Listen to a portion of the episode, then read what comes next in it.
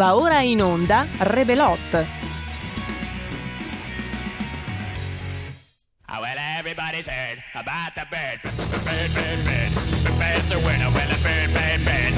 Bird is a winner. Well, the bird, bird, bird. Well, the bird is a winner. Well, the bird, bird, bird. The bird's a winner. Well, the bird, bird, bird. Well, the bird is a winner. Well, the bird, bird. The bird a winner. Well, the bird, bird, bird. The bird's a winner. Well, the bird, bird, bird. Well, the bird is a winner. Well, the bird, bird. The bird's a winner. Well, don't you know about the bird? Well, everybody knows that the bird is a winner. Well, the bird.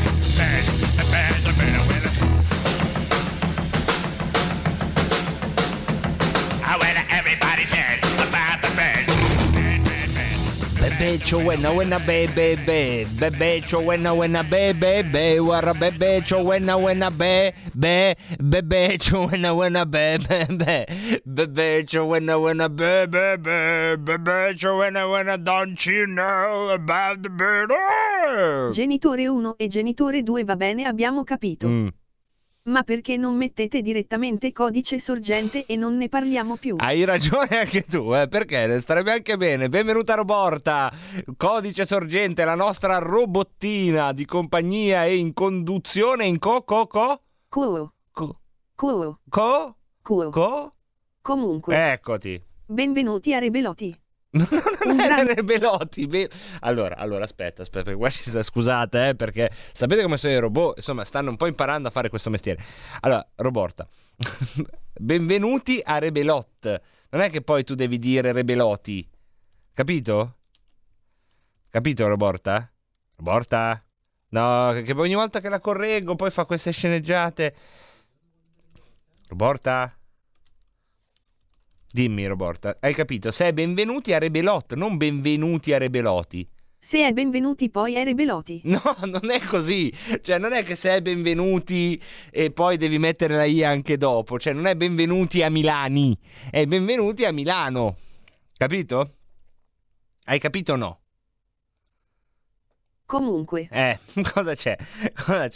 Un grande grazie e un grande saluto a Roberto Colombio. Fatelo andare bene Roberto Colombo alla parte tecnica. Oggi ti è andata già bene, di solito sei Roberto Colomberto. Roberto Colombio. Vabbè. E al nostro conduttore falso licenzioso. Ma non sono falso licenzioso io. Cioè questa macchina del fango. Falso licenzioso. Vabbè. Il signorino oggi ci sono e domani chissà. E intanto è sempre qui. Il nostro. Il vostro. Bimbo Bambi. Non mi chiamo Bimbo. Ma buongiorno Bimbo Bambi. Sì. Il mio Bimbo Bambi. Benvenuti da Bimbo Bambi. Io qua ormai sono in balia di un robot. Ma abbiamo già una telefonata. Vuoi darle il benvenuto tu, Roborta? Ciao Roborto. Ciao Roborto. Ciao Roborta. Come va lì nel tuo desktop? Ti ha fatto una domanda, Roborto. Come va lì nel tuo desktop? Hai ordinato le icone. Ho appena litigato con Cortana, una tua parente. Ah, hai capito. Hai capito. La conosci Cortana? Sì, infatti l'ho segato. Aspetta che chiedo a Roborta. La conosci Cortana, Roborta? Cortana, figlia di... No, lasciamo perdere, qui ci devono essere delle rivalità tra di voi e anche abbastanza grevi. Buongiorno Roborto.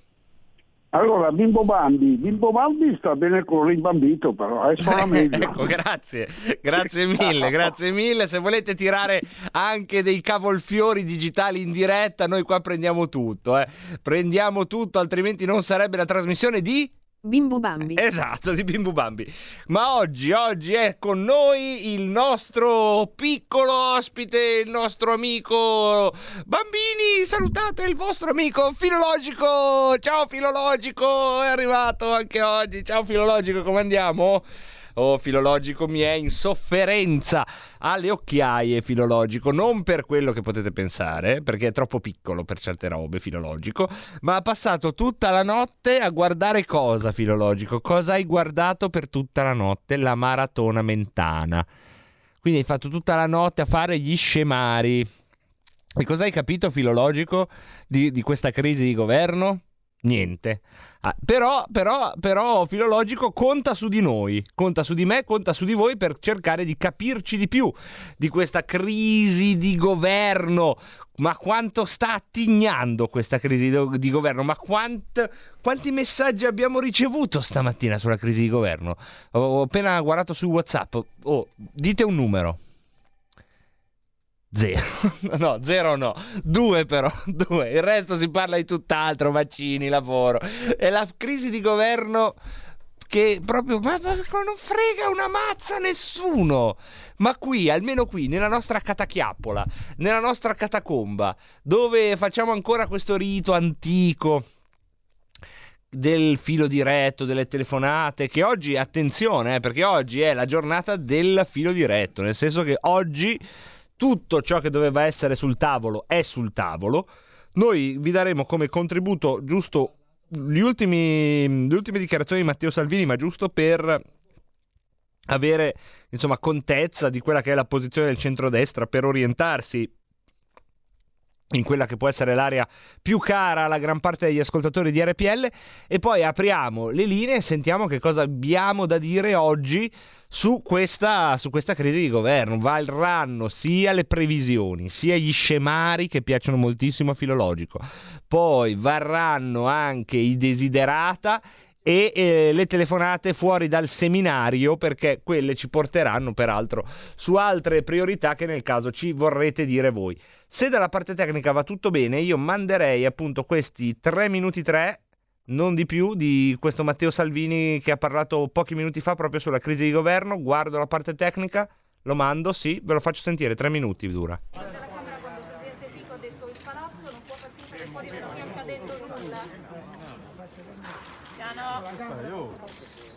Diamo la parola agli italiani, fidiamoci degli italiani, gli italiani stanno dimostrando da un anno pazienza, generosità, rispetto, buonsenso e meritano fiducia.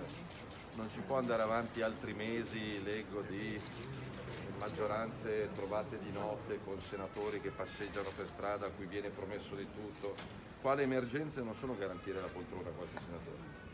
Salute, potenziando gli ospedali, scuola, riportando a scuola 8 milioni di ragazzi, 1 milione di insegnanti, lavoro e tasse, partendo dal blocco dei 50 milioni di cartelle esattoriali che rischiano di massacrare il paese.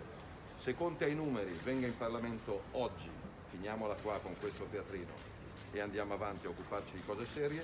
Se Conte non ha i numeri, gli unici di cui mi fido sono gli italiani, non i giochi di palazzo. Senatore, questa è una richiesta condivisa dal Consiglio. Beh, non è possibile che gli italiani non sappiano se c'è o non c'è un governo. Ripeto, c'è un'emergenza sanitaria, ci sono le scuole chiuse, i negozi chiusi, le cartelle esattoriali in partenza e non si capisce se c'è o non c'è un governo. Conte venga oggi in Parlamento, vada a dimettersi al Quirinale. Se c'è una maggioranza governino e noi faremo la nostra parte. Se non c'è una maggioranza si torni a dar fiducia agli italiani, cosa che chiedemmo già l'anno scorso. Vi ricordate, l'anno scorso dicemmo questa è una maggioranza che litigherà su tutto e andrà a casa presto. Ci hanno messo un anno, non hanno combinato nulla ed è finita così. Piuttosto che inventarsi il Conte, Mastella, Di Maio e compagnia bella, ripeto, io gli unici di cui mi fido sono gli italiani, scelgano loro. Senatore, mi scusi, condivisa, ci rivediamo oggi pomeriggio ancora, assolutamente condivisa. Mi scusi senatore, la coalizione centrodestra ha comunque preso in considerazione anche l'ipotesi di un piano B, perché è giusto considerarlo, quindi l'ipotesi di un governo di larghe intese, no, che in qualche modo porti il paese al voto? No, no, no. Lo esclude totalmente. O c'è un governo che governa o minestroni e minestrine agli italiani in questo momento non interessa. Un governo che governa anche senza Conte, con un premier terzo. Cosa facciamo? L'estrazione del lotto? No, beh, ragazzi. C'è un governo che ha i numeri veri. Andiamo avanti. Ci sono questi responsabili, secondo lei? So, chiedete a chi sta facendo calciomercato. Il centrodestra è assolutamente compatto da questo punto di vista. O c'è una squadra che per 2 anni governa, oppure, ripeto, diamo la parola agli italiani. Voterà nei prossimi mesi mezza Europa, tra 10 giorni votano in Portogallo, dove sono messi peggio di noi. Quindi se c'è un governo, torniamo in aula e le emergenze, ripeto, sono scuola, salute e lavoro, altrimenti diamo la parola agli italiani. La posizione della Lega mi sembra assolutamente lineare, coerente e semplice. Temi delle fughe di Forza Italia verso la responsabilità, tra virgolette? No, assolutamente. Grazie. Grazie. Allora bambini, prendete un foglio di carta. Prendete un foglio di carta delle cose, come si chiamano quelle cose? Le forbici, perché non siete sempre qua sul tavolo insieme a me? Forbici, quando mi serve di dire forbici, vi nascondete. Allora, prendi un foglio di carta.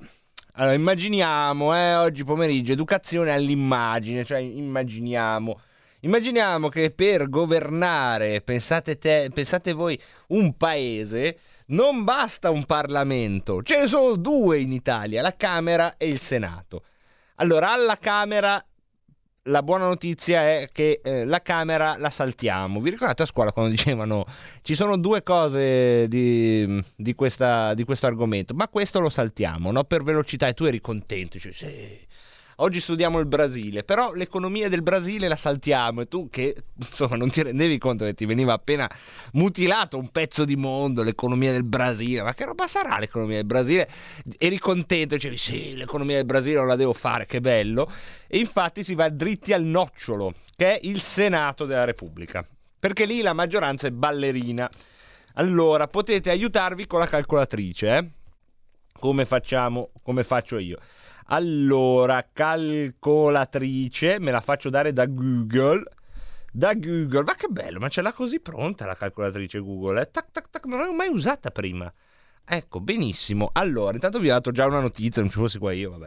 Allora, per avere la maggioranza in Senato bisogna arrivare a 150. Allora, i senatori sono 315 più 6 a vita, che però votano, giusto? Qui sono 321, i senatori totali sono 321 diviso 2. Oh, potete intervenire, la trasmissione è a vostra disposizione mentre io faccio i conti di Conte. 35, allora, dov'è? Come si cancella qua? Quella roba qua, cos'è C? Ma che roba è?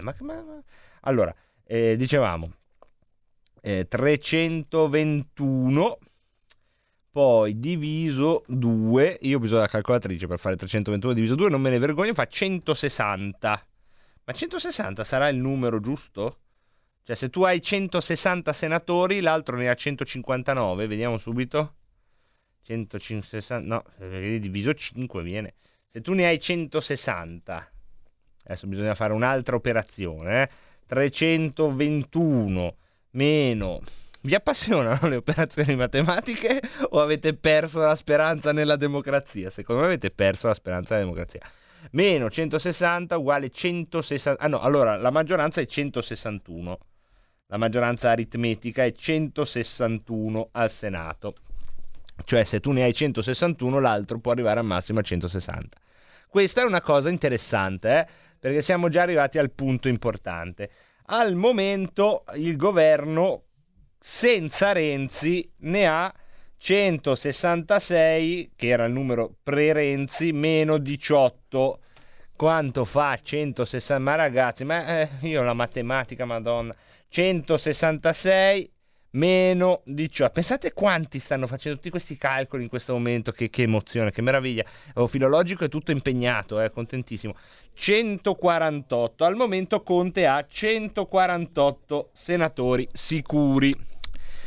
Dove andare quando tu hai 148 senatori sicuri e te ne servono altri 13 nel gruppo misto?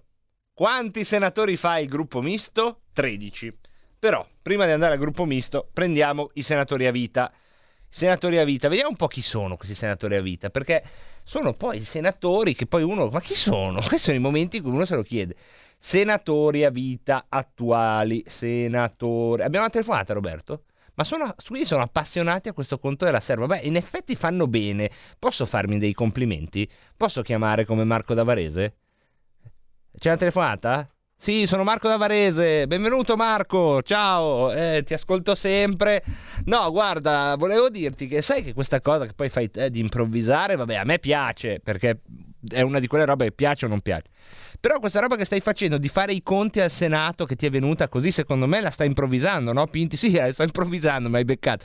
Ecco, sai che secondo me è utile, perché tutto il resto sono chiacchiere, cioè andiamo a capire se ce li ha o no, se li può trovare o no sti voti e dove. Grazie Marco, grazie mille, e spero che altri ascoltatori stiano apprezzando questo viaggio nelle scaturigini della democrazia. Vedo che Roberto Colombo ha messo mano al microfono ed è sempre meglio che metta mano al microfono che non alla pistola, e quindi prego. Buongiorno Marco, buongiorno naturalmente che ci sta ascoltando. Anzitutto Marco, mi hai visto che ero al telefono, non è una chiamata per il pubblico ma era una chiamata per te, te l'anticipo in diretta, Francesca Corbella conferma il suo appuntamento più tardi. Ah c'è? Ma perché sì, mi aveva detto che non c'era? Ha cambiato idea, bene, ha cambiato programmi e quindi può essere con noi a Scherzi a parte alle 17.30, quindi se confermi sarà con noi, sì, la benvenuta. Sì, sono ben contento infatti. Quanto invece al merito di ciò che stavi dicendo, stavo cercando su YouTube ma non ho fatto tempo a trovarla, la canzone La lontananza sai è come il vento, che fa dimenticare chi non sa, ma dovevamo fermarci alla prima strofa. In questo caso sono i numeri che sono come il vento, caro Marco Pinti. Perché? Perché i numeri sono ballerini. Tu fai i conti dei senatori che stanno da una parte e dall'altra, ma in questo momento le carte si rimescolano. Sì, caro Marco. Beh, però tipo Napolitano sicuro che vota per il governo. Beh, sì, Napolitano sì, grazie, senatore a vita. Monti Mario sicuro. Beh sì, Monti Mario sicuro sì, finché il governo Conte sì che fa le chiusure eccetera, allora sì, Monti Mario sì. Questa Cattaneo Elena chi è, ad esempio? La Cattaneo è giovanissima, ha poco più di 50 anni, ha una vita davanti, viene tra l'altro dalle nostre parti, se non sbaglio, da Castellanza, dalla nostra provincia di Varese, se non sbaglio. Però è nel gruppo del Sud Tirol in Spartai si è messo. Da qualche parte lo doveva pure scrivere. Anche Napolitano non mi pare che non abbia avuto la faccia di mettersi nel Partito Democratico. Mi pare che anche lui sia in qualche minoranza linguistica. Non lo so, loro sono comunque ex presidenti della Repubblica, quindi però anche lui sì, nel gruppo autonomo, bravo. Vedi, se non si iscrive al Partito Democratico uno non lo sa che è di quella linea, no? Deve iscriversi, perché naturalmente poi le linee poi sono sempre aperte, e chi vuole intervenire e interrompermi forse fa del bene anche a me, che sto entrando nel trip della Toto Scommesse. Ma intanto abbiamo dato un'informazione importante, che cioè i numeri sono ballerini, che i senatori si stanno spostando e rimescolando le carte, che c'è un via va, un tourbillon di telefonate, che è la fortuna dei contratti flat, sono proprio momenti, esatto, per cui non devono pagare adesso, esatto, non devono pagare ogni telefonata che fanno, ma pagano un tot al mese, per cui possono telefonare. Però secondo me realisticamente i 6 senatori a vita votano tutti a favore di Conte: Napolitano, Monti, Cattaneo, Renzo Piano, Carlo Rubbia e Liliana Segre. Secondo me votano tutti per ragioni diverse, ma votano la fiducia. Secondo me la Cattaneo è contendibile, perché se c'ha più o meno 50 erotti anni, ci avrà qualche figlio giovane, per cui magari è contendibile. Hai ragione, andiamola per contendibile, così nella variabile Cattaneo mettiamo anche la variabile Napolitano, magari non riesce a venire a votare oppure si incazza quella mattina. Mettiamo, ci riescono. Di 6 mettiamo che ne ha 5, giusto? Questa, ragazzi, che state a capire, è mestiere. Questi sono anni e anni di congressi della Lega che vengono messi a vostra disposizione per raccontarvi la crisi. Quindi 5 Conte li porta a casa sicuri. Io riesco a fare 148 più 5 senza l'ausilio della macchina e fa 153. Te ne mancano, Giuseppi, 8. E adesso devi andare a trovare 8 senatori del gruppo misto, che noi tra poco andremo a vedere come in un documentario. I senatori del gruppo misto, chi sono? Mentre ci sono 2 chiamate in attesa, io chiedo il riconteggio dei voti. Beh dai, fin qui andiamo abbastanza bene. Di 6 senatori a vita gliene abbiamo attribuiti 5 per variabile, mettiamole, no? Uno c'ha un problema con la mattina, un po' uno si gira Di 6, 5. Abbiamo una telefonata, pronto? 2 telefonate, pronto? Sono pronto, sono Luca da Corico. Ciao Luca, benvenuto. Ciao carissimo. Io ho trovato molto convincente il discorso che ha fatto, mi sembra stamattina, Borghi Aquilini, e cioè che il partito che potrebbe più farsi di elezione anticipata a questo punto è il PD, perché il Movimento 5 Stelle fondamentalmente ha portato via voti in parte in piccola parte il centrodestra, ma in enorme percentuale al PD, è indubitabile, no? E quindi adesso che il 5 Stelle è messo, diciamo, più che male, andare a votare per il PD vorrebbe dire aumentare comunque, visto anche il nuovo sistema elettorale che ci sarà, con la riduzione parlamentare, la sua presenza in Parlamento e in Senato. Per cui il PD si avvantaggia se va a votare adesso, cioè nel senso che potrebbe comunque fare una grande coalizione, Renzi, Calenda, Verdi, Europa, Leu, tutti quanti dentro per scongiurare il pericolo fascio sovranista. E dall'altra parte però farebbe fuori in maniera, darebbe il colpo di 5 Stelle. E non dimentichiamo un'altra cosa, se si va a eleggere il capo dello Stato con questi numeri del Parlamento, saremo a fine diciamo legislatura praticamente.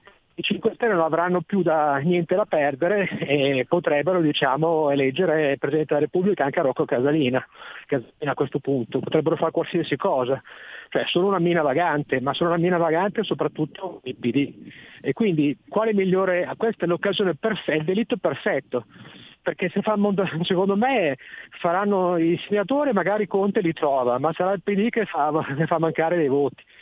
Io questa Grazie Luca, assolutamente possibile, anche se sullo scioglimento delle Camere è una variabile che passa dal Colle, cioè Mattarella ha dimostrato, insomma, in passato un certo protagonismo in queste situazioni, quindi io ricordo, ma perché è cronaca, di un Cottarelli che stava per ricevere un incarico da premier, insomma, ricordo bene i Cottarelli, che non aveva evidentemente nessuna maggioranza, ma Mattarella gli stava dando l'incarico, io me lo ricordo quel giorno. Abbiamo una telefonata, pronto? Pronto, sono Alessandro da Losanna. Ciao Alessandro, benvenuto.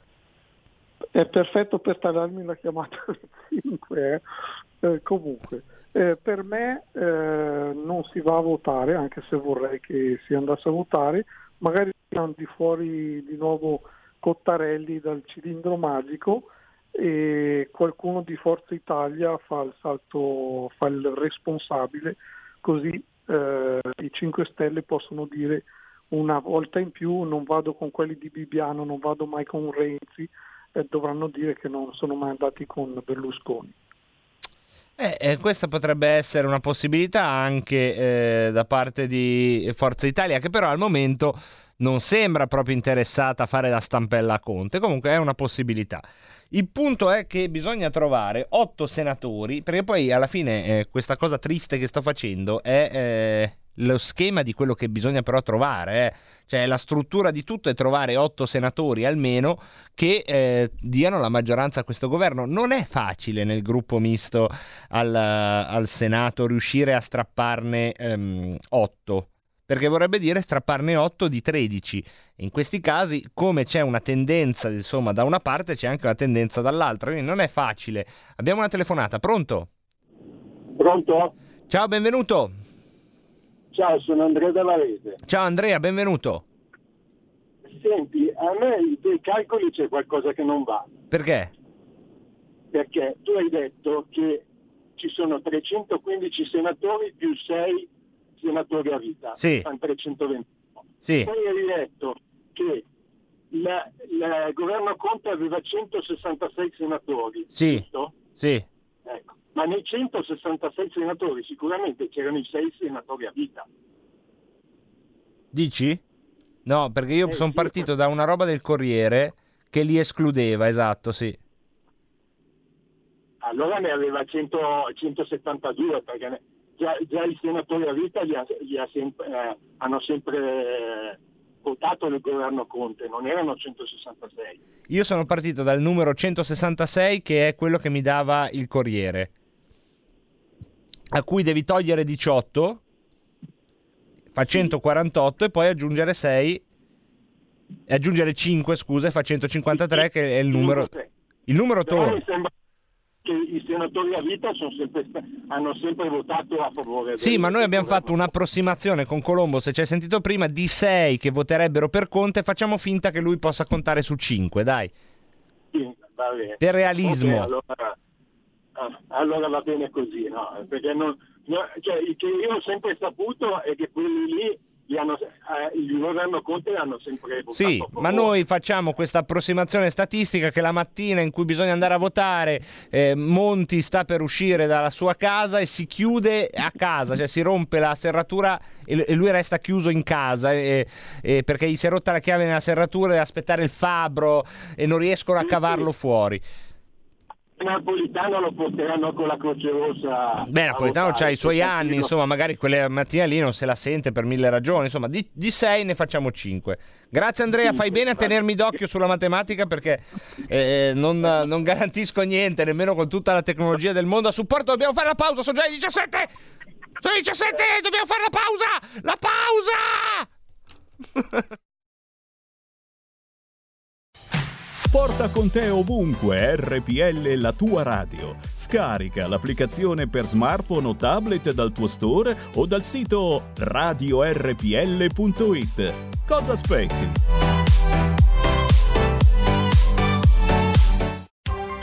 Coming Soon Radio, quotidiano di informazione cinematografica. Al cinema viviamo insieme ogni emozione. Pazzesco. Quelle che colorano la vita. Quali sono le cose importanti? Lo sai quali sono. Che fanno brillare gli occhi.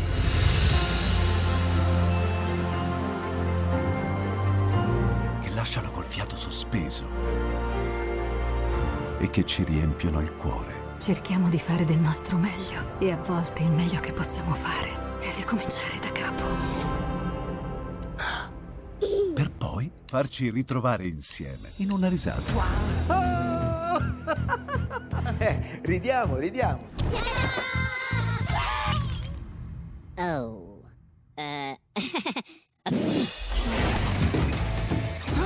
Ride? Dai raga, tutti insieme! Vola! No, ma guarda, non che esagerato.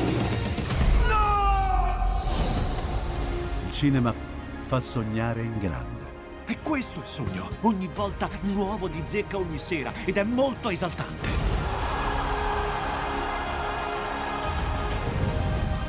Credo che sia stato il più bel momento della mia vita.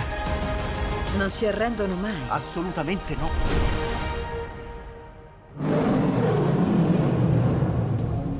Accade solo al cinema. Ciao ragazzi, ci vediamo al cinema. Scusa.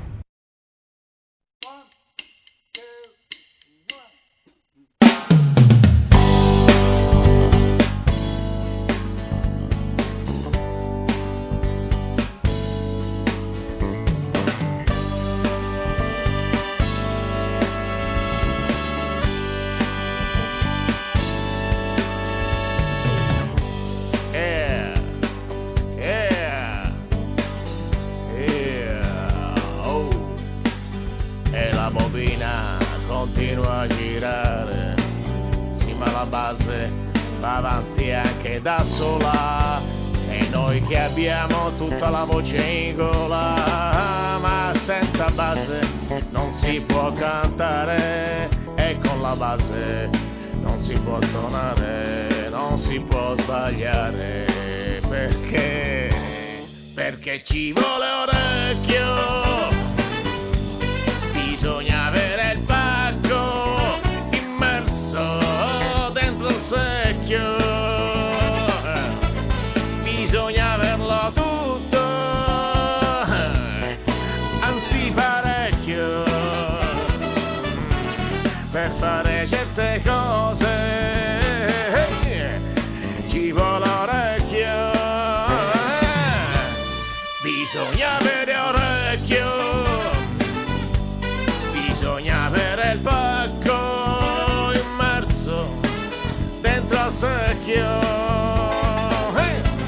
Bisogna averlo tutto, tanto, anzi parecchio, per fare certe cose ci vuole orecchio. E dal vivo non si può più cantare, l'orchestra ormai 4 battute dopo. I gatti hanno già fatto il loro gioco, anche il sassofono è in gol e lascia fare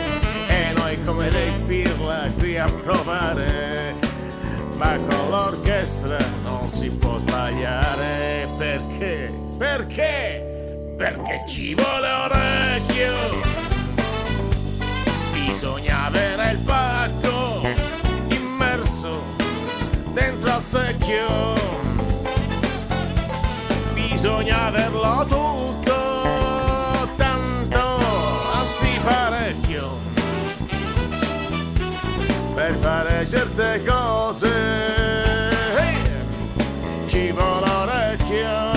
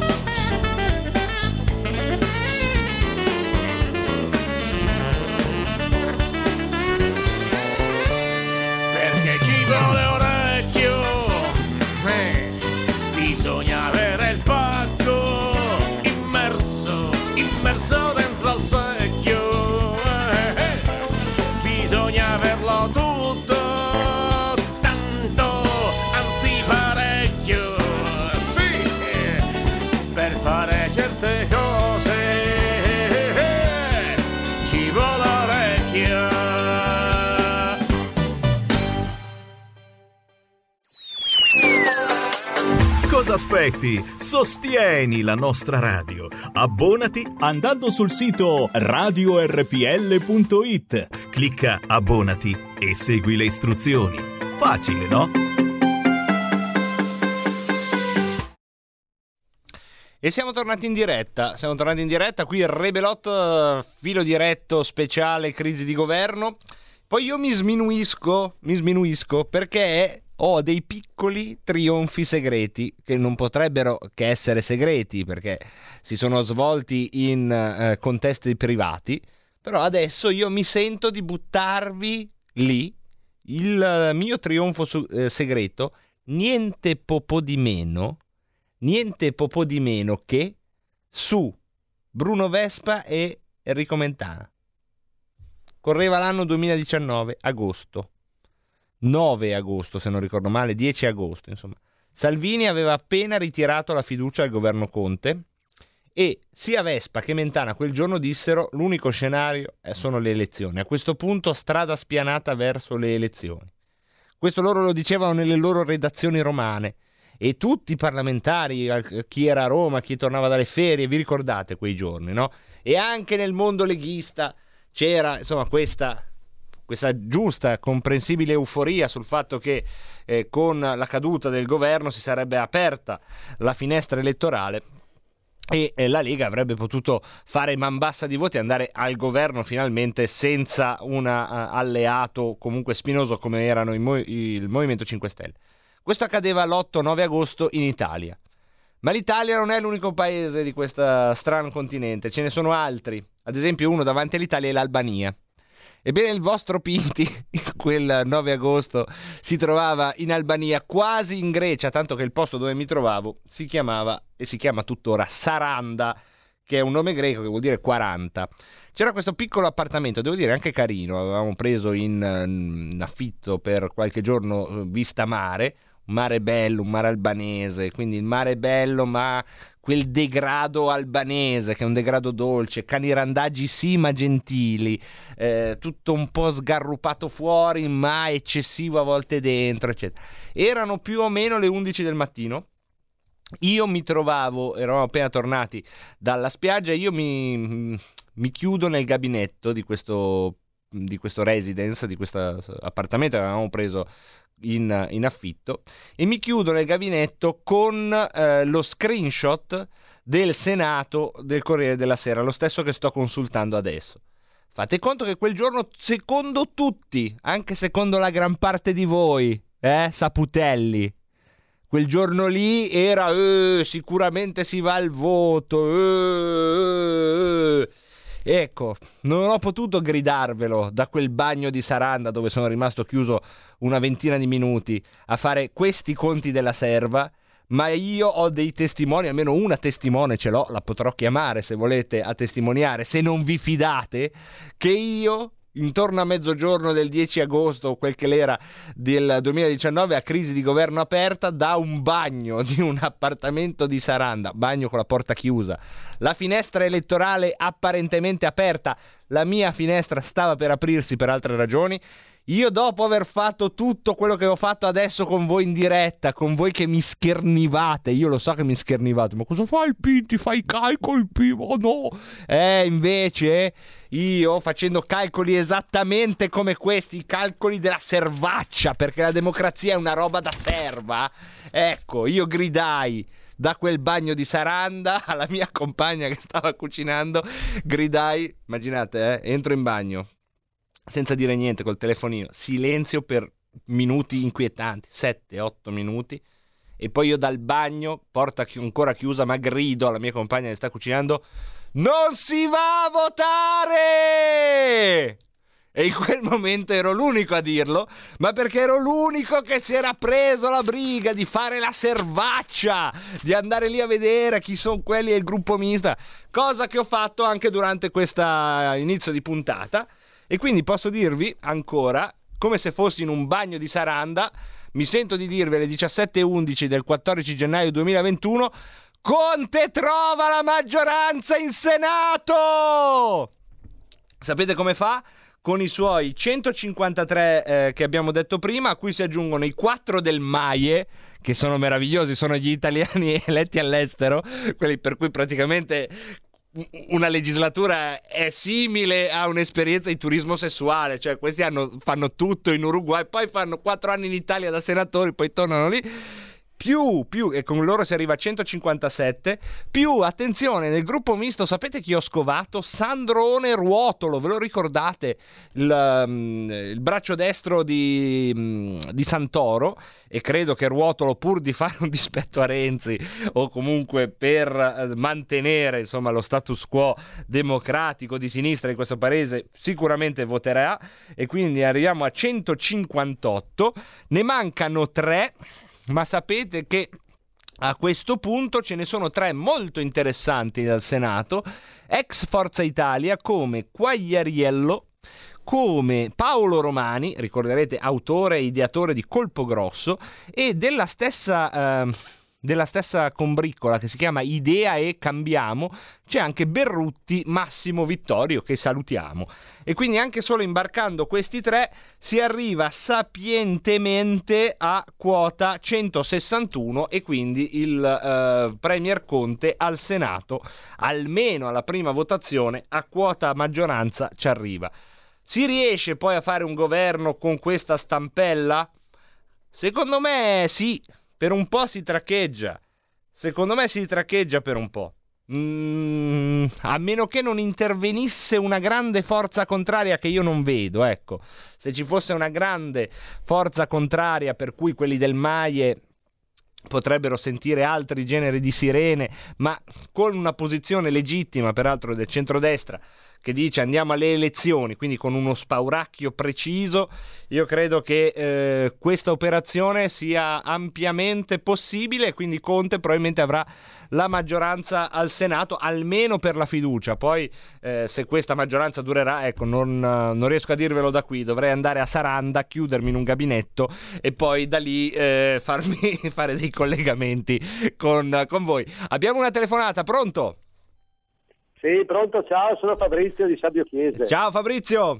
Ciao, allora volevo dirti che io ben prima di te che tu andassi in Albania, io mi ricordo che ai primi di agosto del 2018, sì, no, del 2019, avevo chiamato in radio e avevo detto: state attenti perché il PD aveva preso il 19% e lei della Lega aveva preso solo il 17,7%. Adesso non vorrei sbagliarmi le percentuali. Sì, una roba così. E avevo detto, occhio, perché Mattarella non ci darà mai le elezioni, è troppo presto, è troppo vicino alla scadenza della finanziaria, e se Salvini molla questo governo noi andiamo all'opposizione.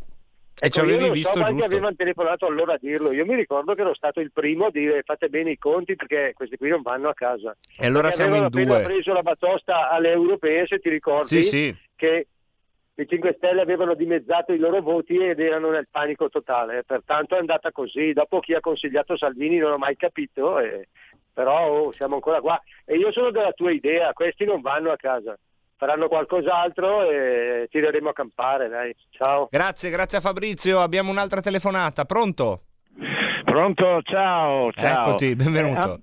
Benvenuto a te, grazie della tua esperienza di vita in Albania che ho fatto anch'io. Prego, figurati. No, volevo dire da che capo mi fa di gabinetto. Che mi fa piacere che adesso saltano fuori tutti quelli, e io li ho sentiti, e anch'io ho telefonato, che dicevo che era un errore far saltare il governo ed era stato mal consigliato o da Verdini o da qualcuno dei consiglieri attorno, e telefonai in radio dicendo attenzione, non andremo alle elezioni, e tutti a ridermi contro e boicottarmi che non capivo. Invece un po' di politica da qualche annetto io lo seguo. Siamo nelle stesse condizioni purtroppo, abbiamo perso quelle occasioni di combattere da una posizione di forza e adesso combattiamo da una posizione di debolezza, e poi adesso saltano fuori, bravi, io mi ricordo gli amici che ci siamo parlati qui in radio, che c'era delle osservazioni negative, ma la maggioranza, telefonando anche in radio, non era così. Comunque va bene, non voglio avere medaglie di nessun genere. La al massimo siamo i gufi noi, dai, prendiamoci la medaglia gufi 2000. Noi va siamo bene. Gli uccellacci del malaugurio.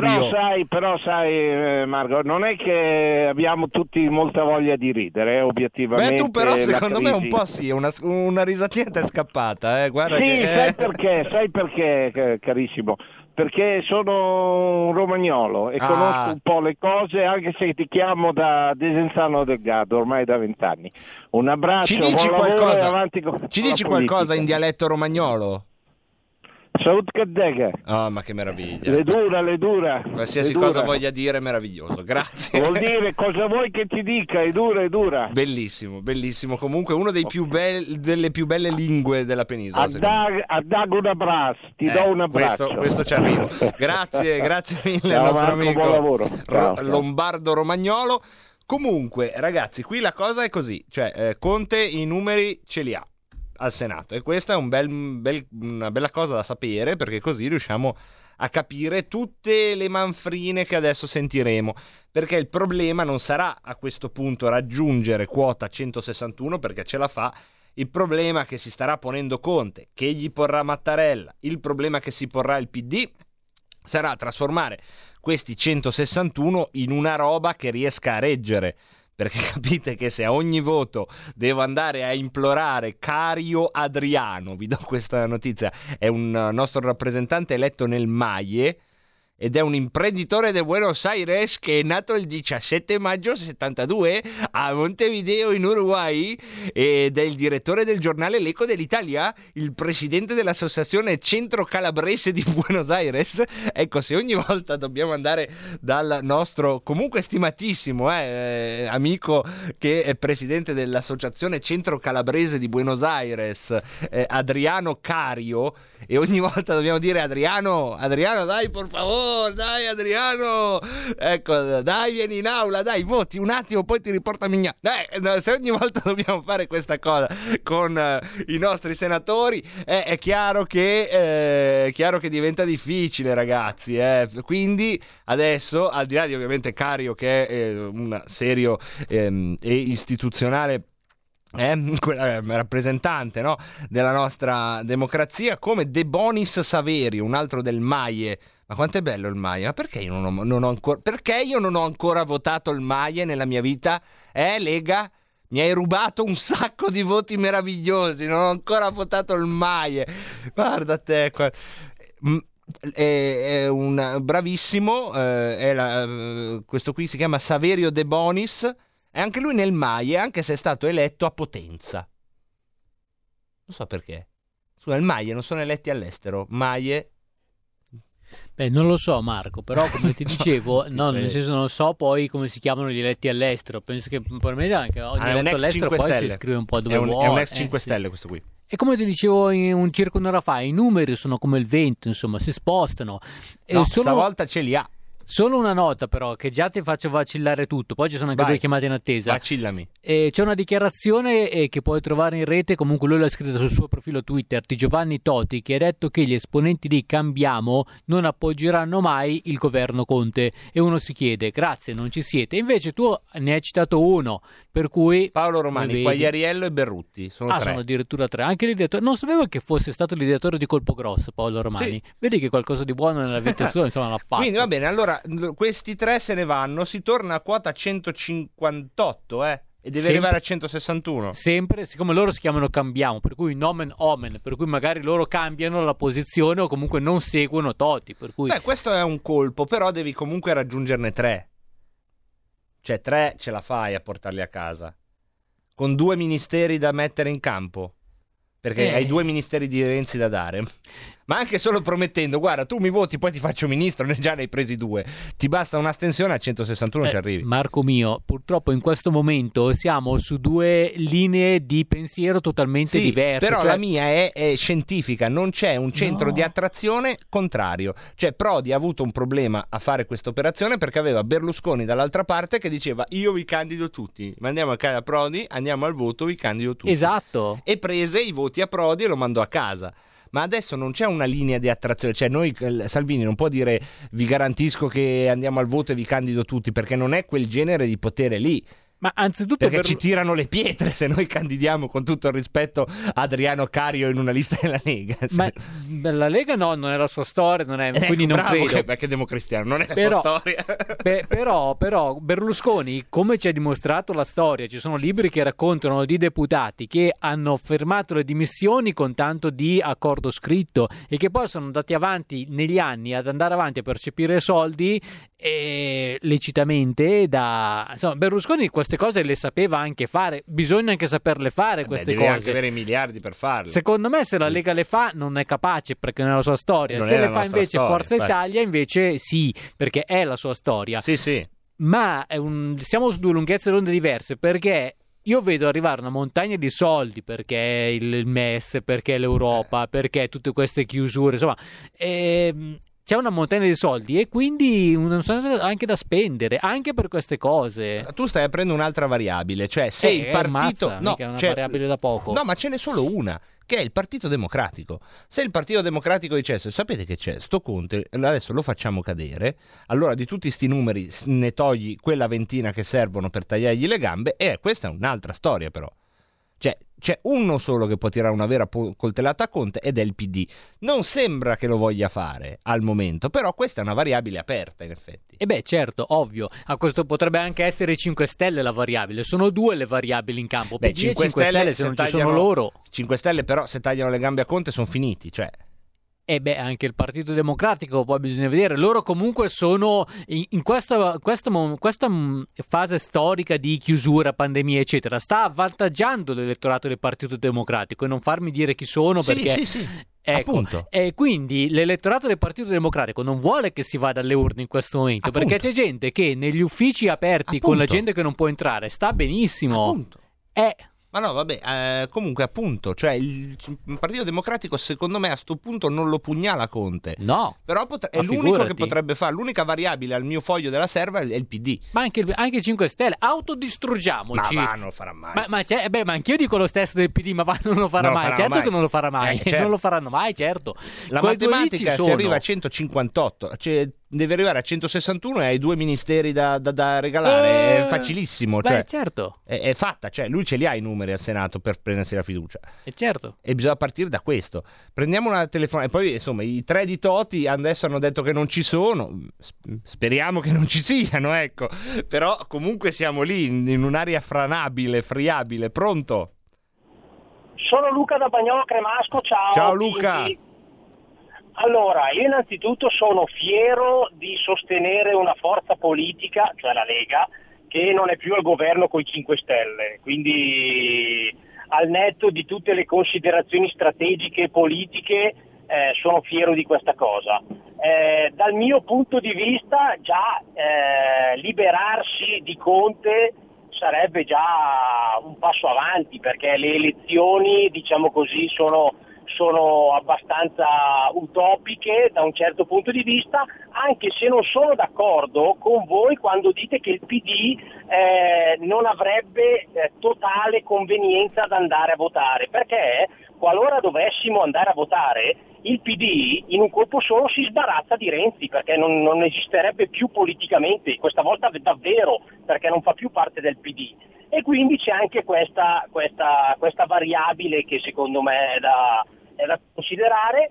Dico l'ultima cosa, ai tempi io e mio padre, non so se ti ricordi Pinti, ci eravamo impegnati a leggere comprare e leggere Repubblica per un mese qualora avessimo vinto in Emilia-Romagna. Sì. Questo purtroppo non è avvenuto, però qualora si dovesse andare a votare io, per mio padre non c'è, però io mi impegno a comprare un mese e leggere il Fatto Quotidiano. Urca, quindi, ancora di più. Quindi, va bene. Come posso dire... Sì, stai facendo la tua parte, Luca, dire. Assolutamente eroico.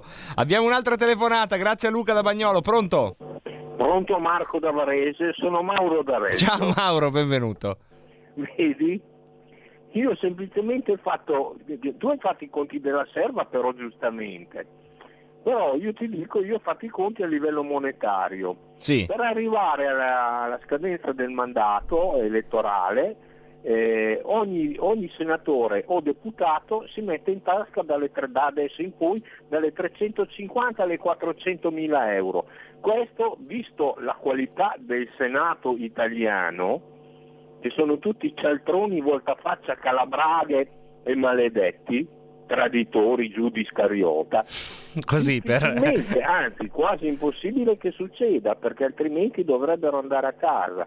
Per cui rimane sempre il solito fatto, che io l'ho sempre detto e non potrai dirmi di no. Io lo dissi già quando uscì fuori il murales, no, in cui c'era Salvini e Di Maio, no?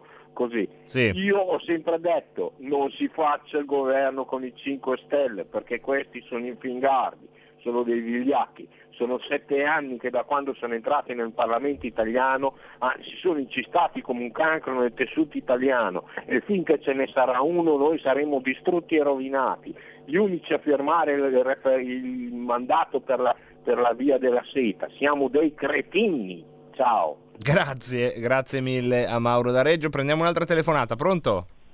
Pronto? Sì, ciao, benvenuto. Sì, ciao Marco, Saturnino Farandola. Ciao Saturnino, benvenuto. Allora, secondo me tutta questa questione qua di numeri di MAIE e mica MAIE è una faccenda che mi puzza, a cominciare da quel famoso bagno albanese.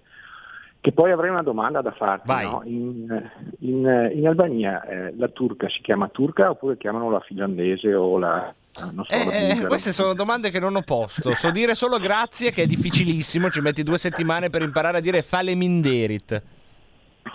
Quando l'avrò imparato? Sì, ci vogliono 2 settimane e torni dall'Albania sai dire solo grazie, cioè loro ti salutano e dici faleminderit e almeno sei educato, insomma. Ecco, tornando alle cose serie, volevo dire che sono d'accordo con te assolutamente in una cosa che hai detto, e cioè che l'accento emiliano romagnolo è qualcosa di fantastico. Okay. Io da Veneto ti racconto solo una piccolissima aneddoto. Stavo guardando come osservatore una partita di bocce tra anziani e c'è uno che è di origine emiliano romagnola qui nel mio paese. Allora lanciano le bocce, vanno a vedere e uno fa il punto è mio, fa sto romagnolo. La mia palla tocca E l'altro gli fa, ma anche la mia tocca il bacino. Lui gli fa, sì, ma la mia tocca di più. giusto. Questo i romagnoli hanno capito chiaramente che è così. Dobbiamo proprio chiudere, grazie Saturnino. Ne abbiamo un altro? Che può solo salutare proprio. Pronto? Pronto, puoi salutare in diretta, puoi salutare qualcuno in 20 secondi proprio, ci sono rimasti. Allora posso dire ciao Bingo Bongo. Ecco, grazie, giustamente, Bambu Bimbi. Facciamo la pausa, poi con Francesca Corbella parliamo di bambini che si divertono più di me di Filologico messi insieme e poi tutto il resto e poi anche i conti, che in effetti adesso ho trovato una falla nei miei conti, non da poco, eh. Quindi se posso in extremis un po' me la rimangio, non ha proprio tutti questi numeri, perché il maledetto MAIE mi ha tradito, l'ho contato 2 volte, pensavo che non fosse contato nella base di partenza e invece era già contato, quindi siamo ritornati a 153, bisogna arrivare a 161, è ancora fattibile ma non sono più tanto sicuro come lo ero in quel gabinetto di Saranda. Una pausa. Il futuro appartiene a chi fa squadra. Le radio italiane si uniscono per giocare la partita da protagoniste. Nasce l'app Radio Player Italia. 140 stazioni in una sola rete. Scegli la tua preferita e ascolta il suono perfetto del digitale. Gratis, senza registrazione, senza interruzioni. Compatibile con tutti i device. Le notizie, la compagnia, la musica scelta da chi la ama, la conosce e la vive. Scarica Radio Player Italia. Il futuro batte con la radio nel cuore. Anche RPL è disponibile su Radio Player Italia. Stai ascoltando RPL, la tua voce libera, senza filtri né censura. La tua radio. Ehi, sveglia! Chi ha parlato? Sono io, la Digital Radio. Anche in camera mia? Ma non abitavi nella mia auto? Analogico che non sei altro. Per tua informazione, da quest'anno mi puoi ascoltare nelle auto nuove, in casa e dovunque ci sia una radio. Eh sì, da quest'anno dove c'è radio c'è DAB. Ascolta le tue radio preferite con il suono perfetto della Digital Radio e scopri tanti contenuti extra. Sì, però svegliati, eh. Dibidi dobidi DAB. Anche RPL, la tua radio, è in Digital Radio. Porta con te ovunque RPL, la tua radio. Scarica l'applicazione per smartphone o tablet dal tuo store o dal sito radiorpl.it. Cosa aspetti?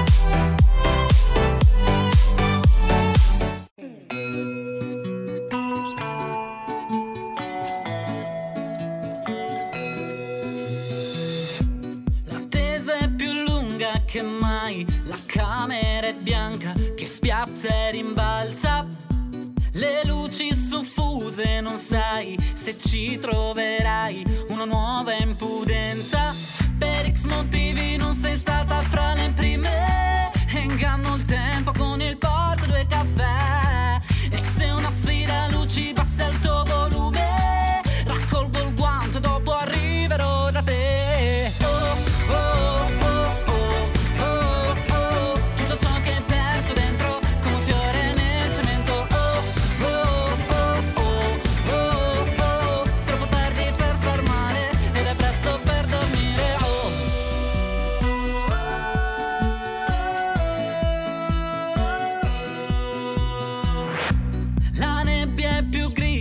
sai che sta benissimo col mio gilet, e in tutto questo che fai non puoi evitare, non ti farà male. Per X motivi non sei stata fra le prime, inganno il tempo però intanto non ci sei, e se una sfida luci bassa il tuo volume, esco sconfitto ma ti aspetto nel privé. Oh, oh, oh.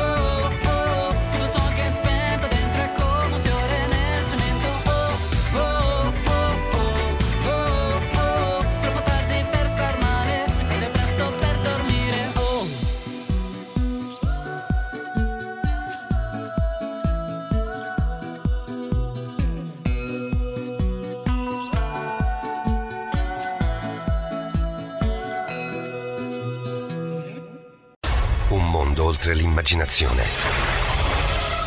Un viaggio oltre ogni confine. Comincia l'avventura. Hai solo un'ora. Con Vincent. Movie Time. Ogni sabato dalle ore 16. La prossima volta che vai in vacanza, sia così gentile da farci sapere dove va. Se ti dicessi dove vado, non sarebbe una vacanza.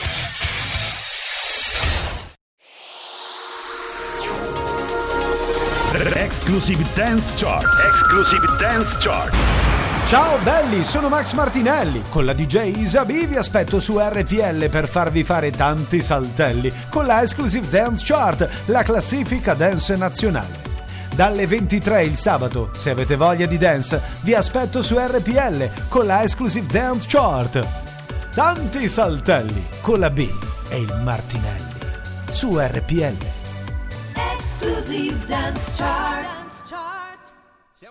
Siamo tornati in diretta. Prima di dare la linea a Francesca Corbella, dovrebbe già essere con noi per respirare un po' d'aria buona e parlare di infanzia. Lasciatemi dire che prima c'è stato un paio di telefonate che hanno detto Salvini nel 2019 è stato mal consigliato. Ecco, meno male non c'ero io a fargli i conti, perché ho sbagliato, ho contato 2 volte il MAIE. Quindi, dopo lo spazio che adesso abbiamo con Francesca Corbella, dove non ci occuperemo di queste cose democratiche, di parlamenti vari, alle 18 conto di darvi la proiezione Pinti, la proiezione Saranda, la vera proiezione Saranda. Quindi quella che ho dato prima mi sento di ritoccarla, perché è stata fatta un po' sull'onda dell'eccitazione. Non ero tranquillo come in un bagno albanese, ma durante la pubblicità sono riuscito appunto ad andare in bagno e lì forse i conti cambiano un po', ma diamo intanto la linea a Francesca Corbella. Ciao Francesca. Ciao Marco, buonasera a tutti. Buonasera a te. Allora, il desiderio mio intanto era di stare in vostra compagnia in questo momento veramente di tensione, di tatticismi, di macchinazioni politiche veramente incredibile, e così anche il desiderio di farvi tirare un po' il fiato. Giusto. Spero di dire cose di vostro interesse. Facciamo proprio un break completo. Esatto, ci vuole, perché poi qua io entro nel trip, si è visto, io entro nel trip. Siamo tutti dentro nel trip, però è anche importante rimanere al di qua della barricata, ovvero nel mondo reale, più reale, nel mondo produttivo, con delle decisioni non sempre facili che dobbiamo prendere, no? Allora oggi avevo desiderio di, così se posso permettermi, di dare qualche suggerimento sul come scegliere la scuola dell'infanzia e l'asilo nido, perché da qualche giorno i genitori sapranno che i servizi, anche quelli per la prima infanzia, in particolare le scuole dell'infanzia, quindi quelle fino a 6 anni, stanno offrendo giornate di open day, no? Quindi sono momenti caldi per la scelta, e non è così facile, insomma. Quindi volevo darvi qualche suggerimento. Allora, come prima cosa credo che ci si debba porre la domanda: perché sto scegliendo, perché cerco un servizio per l'infanzia, che tipo di servizio vorrei? Non è una domanda così scontata, perché quando i genitori scelgono la struttura sono molto presi dal bisogno di dover riprendere il lavoro, dal trovare una soluzione che sia consona per il proprio bambino, e quindi insomma è una scelta che viene fatta anche con una certa ansia. Magari si cerca il posto più vicino a casa o sotto la sede di lavoro, eccetera, e ci si dimentica della cosa più importante, ovvero che state consegnando la cosa più preziosa che avete nella vita nelle mani altrui. Quindi bisogna anche pensare al fatto che l'età che il nostro figliolo ha è la più fondamentale per lui, cioè da 0 a 6 anni si costruisce tutto quel patrimonio di competenze affettive, relazionali, motorie, cognitive. Pensate agli aspetti linguistici, agli aspetti della logica, eccetera, o della manualità, che si costruiscono proprio in questi primi anni di vita. Quindi se noi affidiamo nostro figlio deve essere un affidamento veramente in ottime mani. Ecco, io sono favorevole anche al nido, Quindi c'è sempre aperto un grande dibattito, nido sì, nido no, è troppo piccolo, eccetera, no? Magari, diciamo, se c'è la possibilità in famiglia di tenere il proprio bambino con sé, particolarmente insieme alla mamma, il primo anno di vita è sicuramente meglio, no? Sono un po' tradizionalista in questo, sì. Perché si garantisce tutto quell'apporto affettivo che il bambino ha bisogno.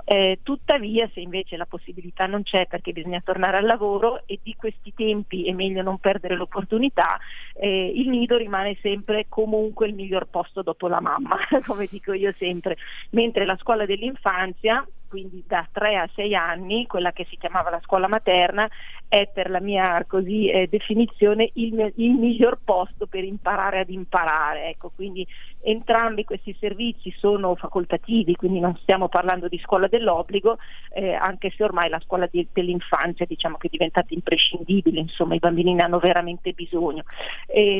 Allora, che cosa serve per una buona scelta di nido o di scuola dell'infanzia, no? Per appunto essere il miglior posto dopo la mamma?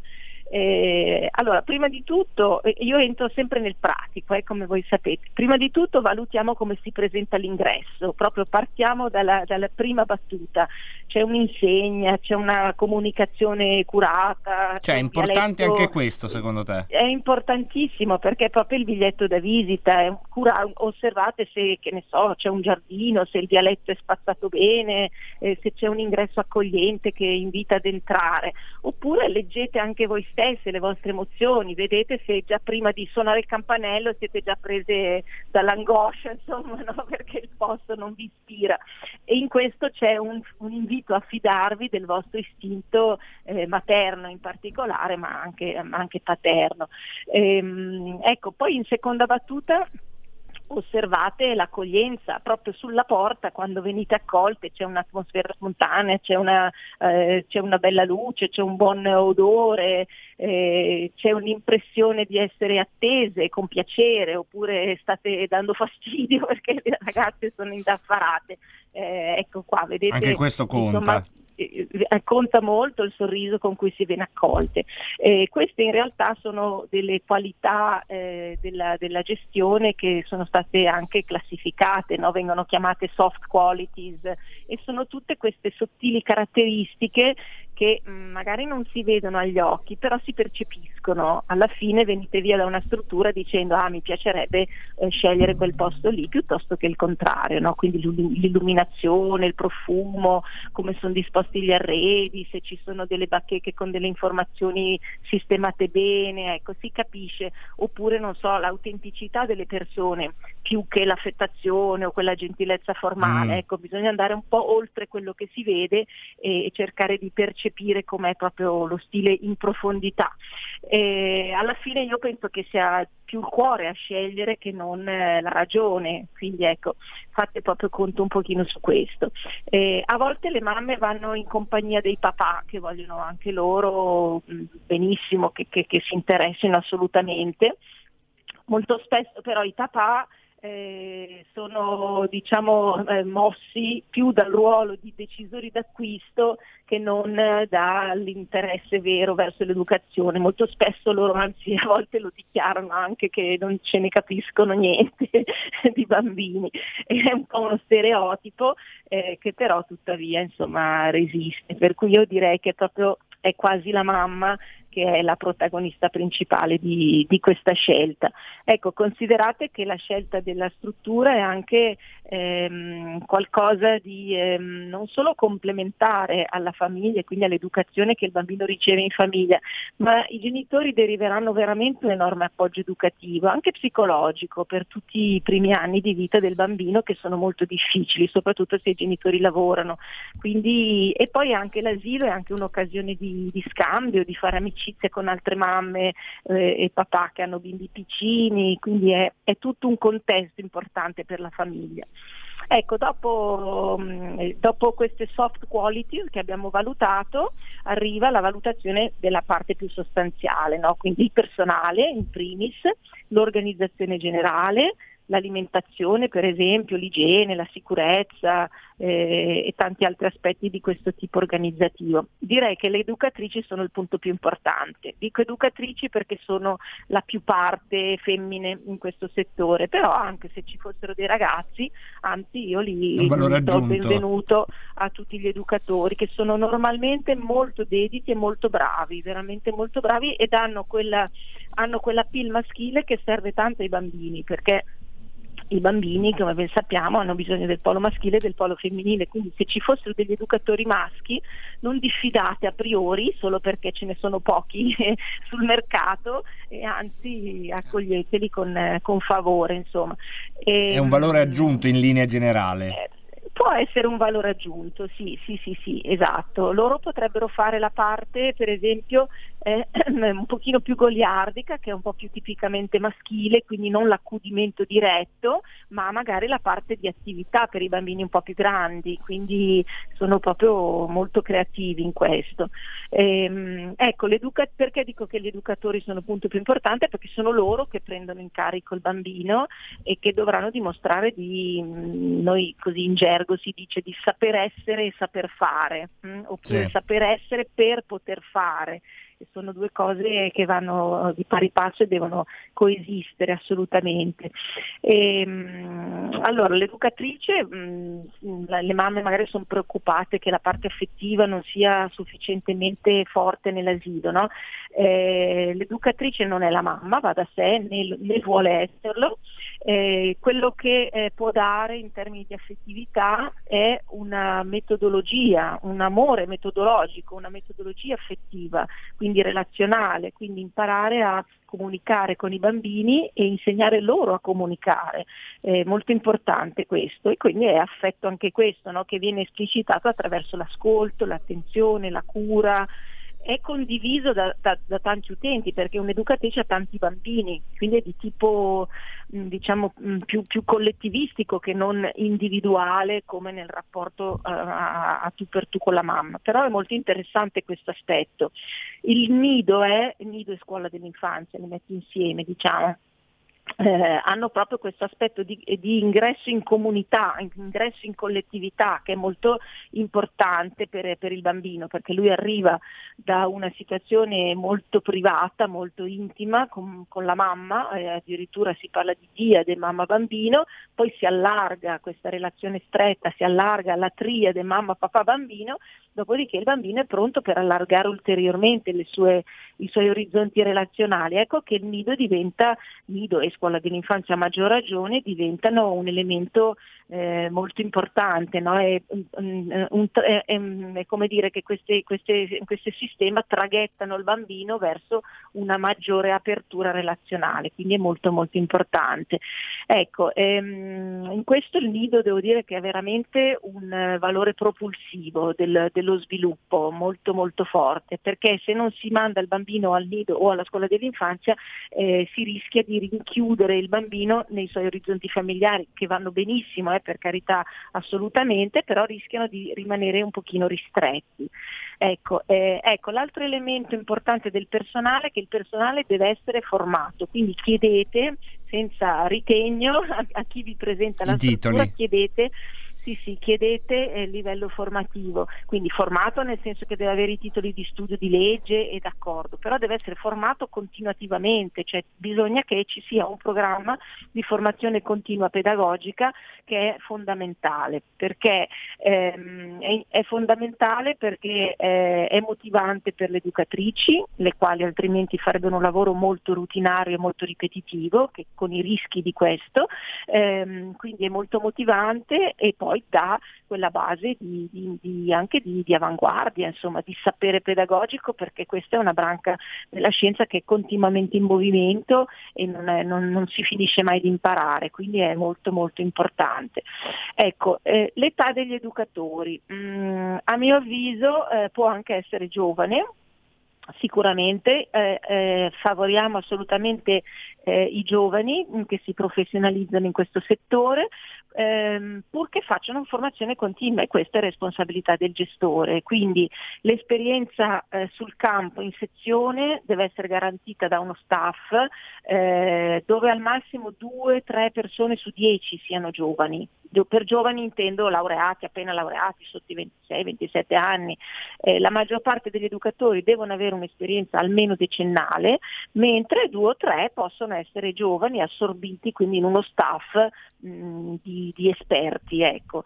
Ci sono molte cose che non si possono imparare a scuola di questo mestiere e che solo sul campo con l'esperienza diretta si possono imparare. Una di queste fondamentali è saper tenere distinto il portato personale, io litigo col marito la sera prima, dal lavoro con i bambini, cioè la buona educatrice sa lasciare fuori dalla porta tutto quello che le succede fuori da lì e non ha appunto momenti di depressione, di defiance, di crisi, di isterismo, di fatica che derivano da altre situazioni sue personali. Ecco, questo è veramente proprio il punto fondamentale, e per fare questo ci vuole molta esperienza, anche perché i bambini, come sanno bene i genitori di bambini piccoli, sono capaci proprio di tirar fuori dagli stracci, lo dico alla maniera proprio. Per capirci, no? Come si dice esattamente. Perché poi belli bambini, però sono belli a piccole dosi. Il famoso belli quelli degli altri, no? Esatto, tipo Filologico, no? È bello, esatto. Però 2 ore al giorno, poi non mi deve seguire quando torno a casa. Esatto. E tra l'altro questa formazione così importante e sensibile è anche atta a prevenire quelle simpatiche notiziole di cronaca a cui assistiamo di tanto in tanto, no? Per cui ci vogliono veramente non solo delle doti personali e un talento personale, ma proprio un'alta formazione psicopedagogica, e deve essere continuativa. Ecco, quindi questo chiedete.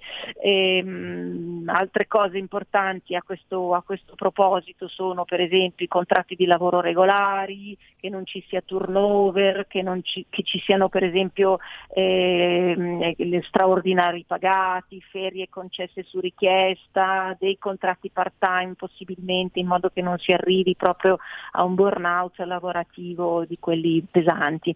Ecco, poi alla fine c'è la valutazione della didattica, che lascio per ultima perché nell'ordine delle priorità per me viene per ultima questa, per quanto molto importante. Invece normalmente nella valutazione di una struttura si chiede subito: ma fanno la pittura?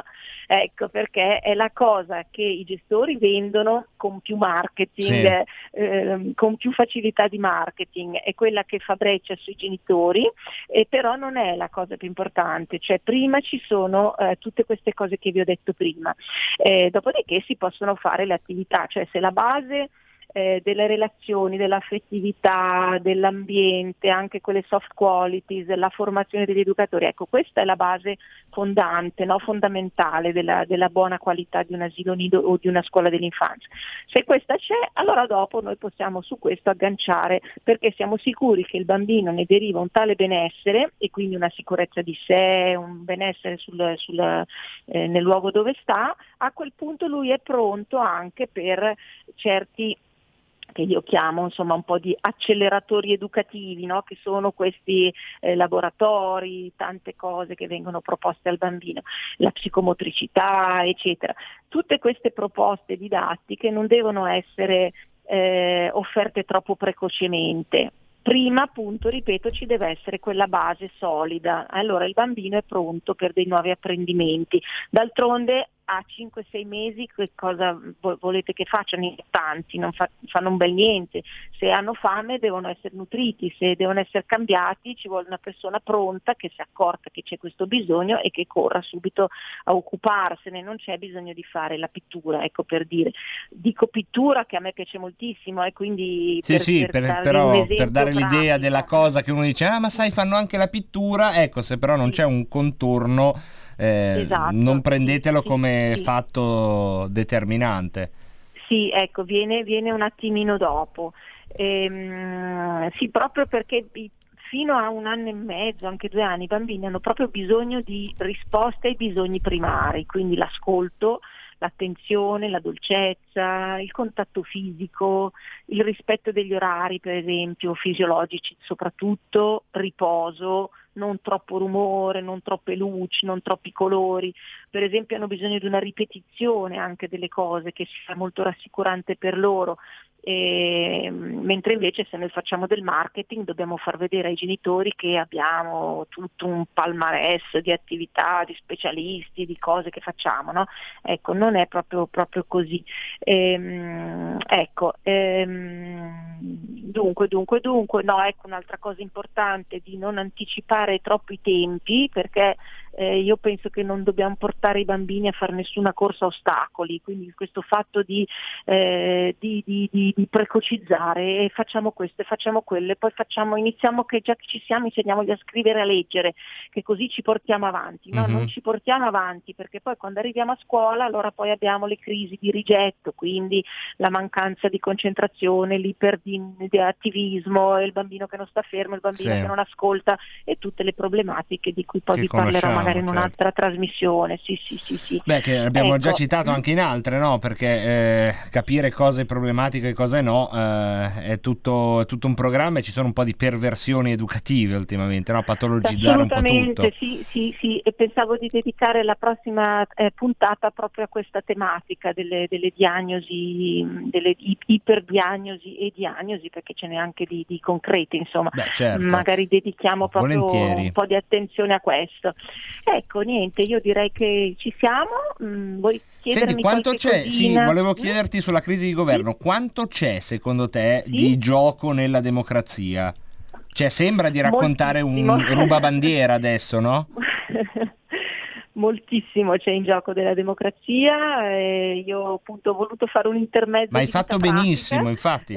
Però ovviamente il mio pensiero va a questo momento storico che va dall'America alla Cina, quindi siamo internazionali nelle problematiche, ai noi. Però la democrazia è più bambina. La democrazia, infatti, è più bambina rispetto alle dittature, no? Insomma, nel senso che è un po' più ingenua, forse. Sì, è più, c'è questi giochi, chi ne ha di più le figurine, ce lo manca. La dittatura è sempre un po' più triste, plumbea, no? Di suo. E plumbea fino a che non ti fanno intendere che è meravigliosa, che è sognante, certo, che è quello che avremmo sempre desiderato. Però anche lì è un'allucinazione. Attaccano i fili, no? Come poi certo, può succedere con i social. Improvvisamente c'è qualcuno che fa click e quella bella democrazia che ci avevano fatto sberluccicare davanti agli occhi scompare all'improvviso, ma è sempre per il nostro bene, naturalmente. Certo, ovviamente, nessuno lo metterebbe mai in dubbio. Certo. L'altro giorno sentivo dire che Trump, che non difendo assolutamente perché non sono in grado, non perché abbia altre posizioni, non sono abbastanza competente, no? Però prende un pochino di distanze, no? Da, così, con un po' di dietrologia leghista o di critica, insomma, noi abbiamo così, la pelle sottile dal punto di vista stiamo attenti, diciamo così, no? Allora, leggevo che Trump, titolo su un giornale online, Trump in grado di sganciare la bomba nucleare. Sì, come no? Allora, il titolo era veramente ridicolo, insomma. Poi magari può essere vero, non può essere vero, però veicolato in quel modo. Sì, sembra che questo c'ha il bottone rosso. Capite che ormai adesso la sinistra ha trovato il grande nemico, perché la sinistra da sempre ha avuto bisogno storicamente del grande nemico. Allora in Cina c'era il cattivo imperialista americano che veniva raffigurato, eccetera, nei teatri durante il maoismo, e c'è sempre stato il in Italia cercano sempre una caricatura di Mussolini, secondo me è un trauma che è ancora lì. Sicuramente no, Mussolini, cioè Berlusconi, Craxi, Bossi, cioè quando c'è una figura molto paterna che incarna quel genere anche di paternalismo, per carità, però ecco, quello è il nemico preferito psicologicamente, mi sembra di poter dire. È il nemico preferito della sinistra. Non accade la stessa cosa per la destra, che pure ha i suoi spauracchi. La destra ce ne ha di problemi. Le sue appena vede una roba fragile la destra, no, brutto, tiragli le pietre.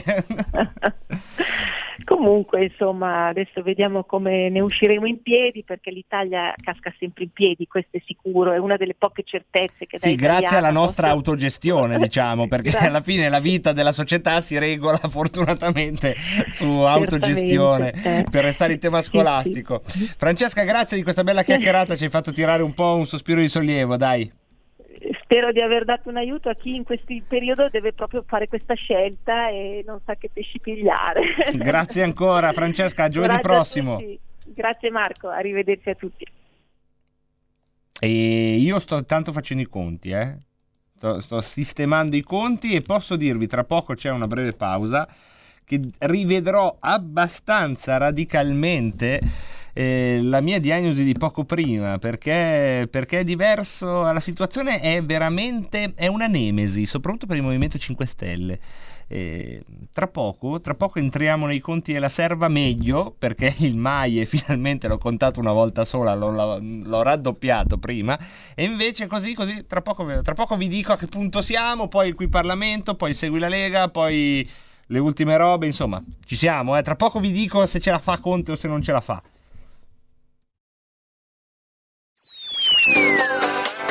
Cosa aspetti? Sostieni la nostra radio. Abbonati andando sul sito radiorpl.it. Clicca abbonati e segui le istruzioni. Facile, no? Stai ascoltando RPL. La tua voce è libera, senza filtri né censura. La tua radio.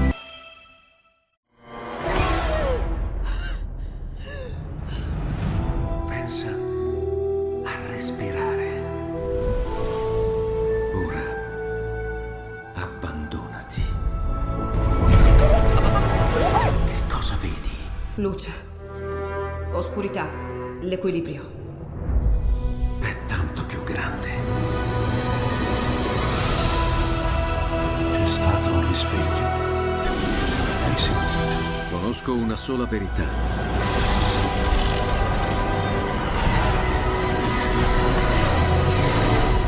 Movie Time ti fa entrare nel vivo del cinema. Ti fa sentire come se fossi tu il protagonista del grande schermo.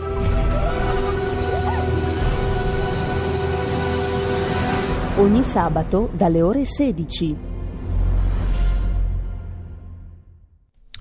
Eccoci qua, eccoci tornati. Devo un po', per riuscire a fare un lavoro fatto bene, un po' fingere di non essere in diretta. Devo teletrasportare, ci vorrebbe stai karma qua. Adesso io mi devo teletrasportare, fare un viaggio astrale da qui a quel luogo benedetto, di quel bagno di Saranda, dove ci ho beccato la prima volta. Quindi devo far finta che non sono in diretta, sono lì dentro il bagno. Che bel momento è quando siete dentro il bagno, chissà in quanti stanno ascoltando, ma e quanto è censurato. Avete notato che nei libri rarissimamente, solo alcune felici eccezioni, ma in televisione, nelle fiction non vanno mai in bagno? Ma perché? Cioè, sarebbe una cosa che tu dici, ma anche, sai, quelle fiction impegnate, no? De Gasperi. Ma io potessi parlare col regista della fiction su De Gasperi, ma perché non mi fai una bella scena di De Gasperi? Perché? Perché questa vergogna, questa cosa? No, vabbè, cosa c'è Filologico? Filologico è oggi, ragazzi, io non so che cosa ha preso Filologico, il Guaranà, perché ce l'ho pompato a 1000, che lui vuole sapere come sono messi i conti della serva. Filo, ho rifatto i conti. Ho guardato anche altri disperati come me, ludopatici, che hanno fatto i conti. Sostanzialmente, numero più, numero meno, di sicuro Conte è tra i 151 e i 153. Sì, 151-153. Deve arrivare a quota 161 secondo l'aritmetica, ma secondo gli esperti quota 158, perché hanno fatto il conto di alcuni senatori che per varie ragioni non vanno mai. E sono ancora in carica ma non vanno mai a votare, quindi o che se non andassero comunque non sarebbe un problema, quindi o gliene mancano 5 e sembrerebbe questo, tra i 5 e i 6 gliene mancherebbero, e sembrerebbe un numero che si può affrontare, no? La tentazione è dire, te ne mancano 5 ai 2 ministeri, secondo l'aritmetica ce la fai. Qual è il terreno molto scivoloso su cui sta camminando Conte? Sono gli espulsi del Movimento 5 Stelle. Paragone, La Drago, Luigi, alcuni proprio che sono riemersi, Luigi Di Marzio, tutti quelli che hanno subito il processo digitale del Movimento 5 Stelle, che spesso si è concluso negli anni della gloria del Movimento 5 Stelle anche con una certa sicumera, no? Come spesso hanno le dittature, per l'appunto. Cioè una di queste senatrici è stata espulsa come post-it, come post-scriptum a un post sul blog del Movimento 5 Stelle in cui si parlava d'altro, si parlava bonus ristrutturazione case e poi post-scriptum la senatrice tal dei tali è stata espulsa dal gruppo, proprio con questa superiorità, no? Di chi adesso devi telefonare a questi e spiegargli che ti serve il loro voto. Non è il massimo della vita, non è il massimo della vita, insomma. Non so, come se uno molla la moglie o il marito per andare con questo pilota svedese meraviglioso che ti ha promesso ti porterà in giro per il mondo, ti regalerà, e per un anno lo fai anche col pilota svedese, vai in giro, la casa alle Maldive, bella vita, sigaretti, Coca-Cola, il marito lì poverino a rifarsi la vita, e poi dopo a un certo punto scopri che il pilota svedese c'aveva un socio, questo socio l'ha sfiduciato, la società ha dei problemi, insomma dai, cara, avremmo bisogno di un po' di liquidità. Non è che puoi chiamare il tuo ex marito e dirgli se magari ci dà una mano, ecco. In questo momento Conte è in quella situazione che deve chiamare della gente, ti ricordi di me? È vero che le espulsioni le ha fatte Di Maio, quindi Conte, questa partita è abbordabile, quindi mi sento di dirvi che la partita è abbordabile per Conte, ma non è affatto come il grido di Saranda. Il grido di Saranda era proprio una realtà matematica, in questo caso non c'è, perché c'è un territorio molto scivoloso e ristretto, perché stiamo parlando di 6 senatori, di cui 2 sicuramente non lo voteranno, quindi 4, e deve averli tutti e 4 per sperare di beccarne altri 2 in qualche altro modo tra le astensioni e le altre. Quindi è molto più in salita di quanto pensassi mezz'ora fa, quando ho fatto quello sciagurato errore di contare 2 volte il MAIE. Però sbagliando si impara, ragazzi. Cosa abbiamo imparato oggi ascoltando Rebelot? Che non bisogna mai contare 2 volte i senatori del MAIE. Ricordatevelo. Adesso fate tutti i sufficienti, ma guardate che nella vita vi sarà utile, cioè ci sarà un giorno, io ve lo dico, lo so, tra 7 anni esatti del 2028, uno di voi si troverà a contare i senatori del MAIE e si ricorderanno mai contarli 2 volte quelli del MAIE, non vanno contati 2 volte. Cosa dobbiamo fare noi qui in Parlamento? Ce l'abbiamo proprio, qui intanto vibrano le cose. Oggi i WhatsApp non li ho letti, va bene? Non li ho letti perché sono in fregola da ludopatico, sembra di essere al punto SNAI, va bene? Ecco, però vi saluto tutti amici del WhatsApp, vi voglio bene, dopo vi saluto tutti quanti, anche perché state scrivendo cose meravigliose, spero di poterli, forse vi devo leggere perché siete dei geni. Vabbè, ma andiamo allo spazio Parlamento? Ma cosa siamo qua? Devo far tutto io? Federico! Abbiamo 3 minuti di Riccardo Molinari. Ma meraviglioso, stai parlando Federico, di solito dici solo ciao. Sì, oggi sono carico. Sei carico, abbiamo 3 minuti di Riccardo Molinari. Li vuoi mandare? Sulla crisi di governo. Tu li vuoi mixare, secondo me. Tu ci vuoi mettere sotto una basettina. Vuoi tamarrizzare questa radio e fai bene. Proviamo, dai, faccio uno swipe. Vai, swipa. Qui Parlamento. Prego. Grazie Presidente. In politica e nella vita pubblica, quando si prendono delle posizioni e si compiono degli atti, bisogna poi essere conseguenti e coerenti con le cose che si dice e che si fa. E vede Presidente, questo è un governo che, come hanno ricordato i miei colleghi, è nato proprio rivendicando la centralità del Parlamento e parlamentarizzando una crisi, sostenendo che le crisi di governo e le crisi di maggioranza non si possono consumare sui mezzi di informazione o sui social, ma si devono consumare nel luogo deputato a rappresentare la volontà popolare, cioè il Parlamento. E vede, ancora ieri il leader di Italia Viva annunciando le dimissioni delle sue ministre dal governo Conte, ha ribadito questi concetti con forza. Come critica verso l'attuale governo, ha detto che il recovery plan non si può studiare sui social, ha detto che i DPCM non si possono annunciare in televisione, ha insomma in qualche modo richiamato a una centralità delle istituzioni. Bene, noi però muoviamo questa critica e facciamo questa osservazione allo stesso Matteo Renzi e alla stessa Italia Viva. Allora, se Italia Viva e Matteo Renzi vogliono la parlamentarizzazione della crisi, è assurdo che oggi noi qui siamo a parlare di decreto Natale. Oggi noi dovremmo essere qui col Presidente del Consiglio e dovremmo essere qui con i protagonisti di questa crisi che spiegassero a noi e al Paese che cosa sta succedendo. E quindi riteniamo evidentemente, noi come tutti i colleghi del centrodestra, che non si possa far finta che non sia successo niente, anche perché se formalmente possiamo disquisire se ci sia una crisi o no, dato che il Presidente del Consiglio ancora non si è andato a dimettere e ci chiediamo come mai il Presidente del Consiglio sia salito al Quirinale prima e non dopo le dimissioni delle ministre, ma su questo farà chiarezza. Riteniamo che non sia possibile fingere che nulla sia accaduto e aspettare che Conte in qualche modo faccia una strategia o vada a raccattare in giro per il Senato qualche presunto responsabile. Ricordiamo che all'inizio di questa legislatura il Presidente Mattarella non ha dato l'incarico al centrodestra, che era la coalizione che aveva vinto le elezioni anche senza avere i numeri in Parlamento, perché riteneva che non si potesse mettere in piedi una maggioranza raccogliticcia e senza dei gruppi parlamentari ben definiti. Bene Presidente, se questo valeva per Salvini e per il centrodestra, deve valere anche per Conte e per il centrosinistra. E quindi, se questo governo ha intenzione di andare avanti, noi e l'Italia abbiamo diritto di sapere quali sono i gruppi parlamentari che appoggiano questa maggioranza, quale legittimazione hanno i ministri che hanno scritto i documenti, gli atti, i decreti, le leggi che noi dovremmo votare e soprattutto chi avrà l'onere di portare avanti gli interessi del Paese in una fase drammatica, la più drammatica dopo il dopoguerra. Non possiamo scherzare in questo momento, riportiamo la centralità del Parlamento, vogliamo che Conte venga qui, diversamente non siamo disponibili ad andare avanti coi lavori.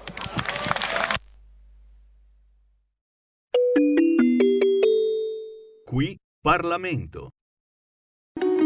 Segui la Lega è una trasmissione realizzata in convenzione con La Lega per Salvini Premier.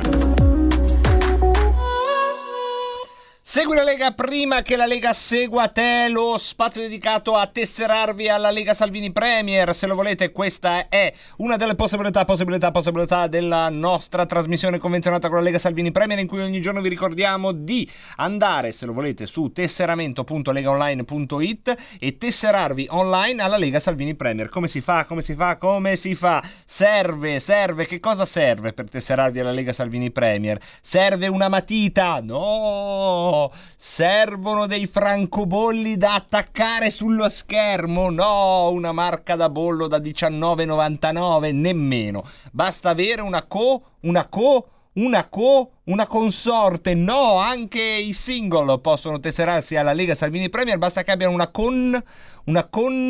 convivenza, comunque va bene, una connessione. Ragazzi, quante volte ve lo devo spiegare? Una connessione da dove? Dal Paraguay? No! Dai ragazzi, dal Vaticano? No! Da San Marino? No! Dall'Italia deve essere questa connessione. 10 euro su uno strumento di pagamento elettronico e dopodiché la tessera, dopo che compilate il modulo, arriva dove? Arriva a Catania, e uno poi deve andare a riprenderla. No, non arrivano tutte a Catania, arriva a Castiglione delle Stiviere. No, arriva a casa vostra, ragazzi, ma bisogna proprio spiegarvi tutto, e poi arriva a casa vostra e sarete anche voi tesserati alla Lega Salvini Premier. tesseramento.legaonline.it. potete sempre andare sul sito anche della Lega Salvini Premier, che è legaonline.it. legaonline.it. trovate i piani e le proposte, il materiale scaricabile, trovate i focus sul Parlamento, sul Senato, sulla Camera, sull'Europarlamento, sui dipartimenti della segreteria centrale, e poi gli appuntamenti radiotelevisivi che vedono alle 19:20 di questa sera Massimiliano Romeo a Radio, e poi abbiamo Alessandro Morelli questa sera alle 23:50 Diritto e Rovescio su Rete 4. Domani sera alle 8, domani mattina, scusate, alle 8 Riccardo Molinari a Omnibus sulla 7 e in concomitanza su Rai 3 ci sarà Lucia Borgonzoni, mentre sempre domani ma al mattino alle 9 Alessandro Morelli su Sky TG24 appunto alle 9, poi Pasquale Pepe domani alle 10 su Rai News 24 e poi domani sera Riccardo Molinari al TG2 Post su Rai 2 alle ore 21. Sabato ancora Riccardo Molinari ma stasera Italia su Rete 4 alle 20:30. Andiamo a domenica con Marco Campomenosi alle 11:30 su Rai News 24 e Matteo Salvini, che sarà invece lunedì prossimo alla mattina su RTL 102.5 alle 8:35. Vi ricordo che il Segui la Lega nasce per dare spazio alle vostre iniziative sul territorio, che dove volete andare c'è il Covid, ma se state organizzando qualcosa ce lo potete comunque far sapere sia reale o digitale, basta che sia organizzato dalla Lega Salvini Premier al 346 64 27756.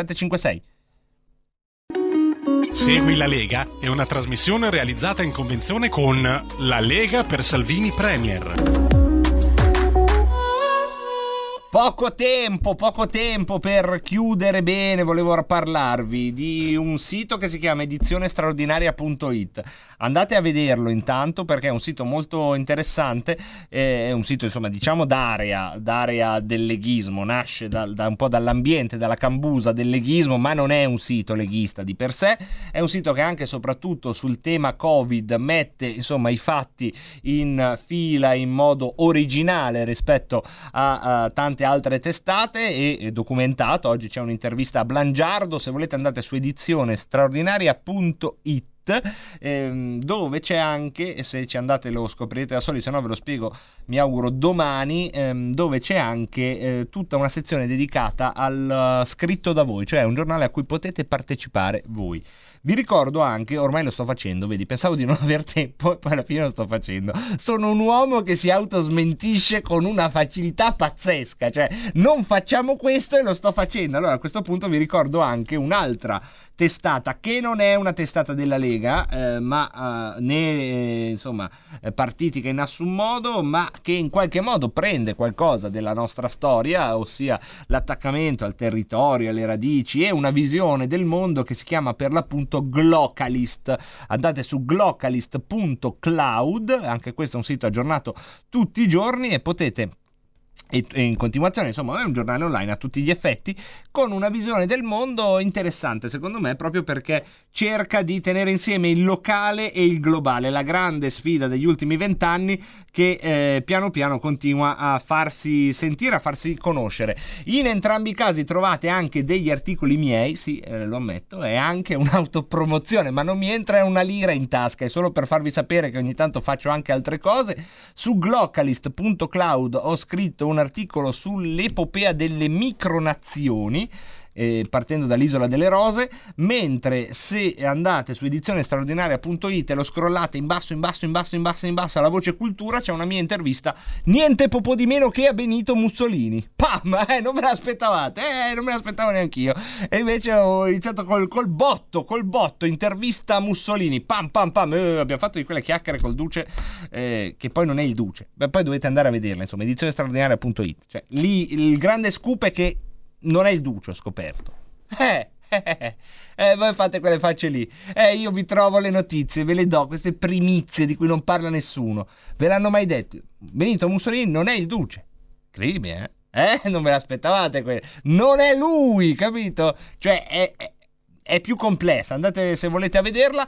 Così come se volete fondare una vostra nazione nel tinello di casa, non perdetevi l'epopea delle micronazioni su glocalist.cloud. Ma scherzi a parte, al di là dell'autopromozione c'è tanto di bello anche a contorno, e sono due secondo me prodotti editoriali interessanti, belli e che hanno un qualcosa da dire alla grande rete dell'internet alla quale noi ci siamo arresi ma non consegnati armi e bagagli. È il tempo di saluti, un grazie e uno scusatemi a Manzoni che ci ha scritto, a un altro amico geniale che non si è firmato, e poi abbiamo un altro amico, Mauro Di Alba, un saluto anche a te, e poi Alessandro Chiarugi, un saluto anche a te, e poi scusate oggi non sono riuscito neanche a leggervi, ma sono entrato in questo trip agonistico.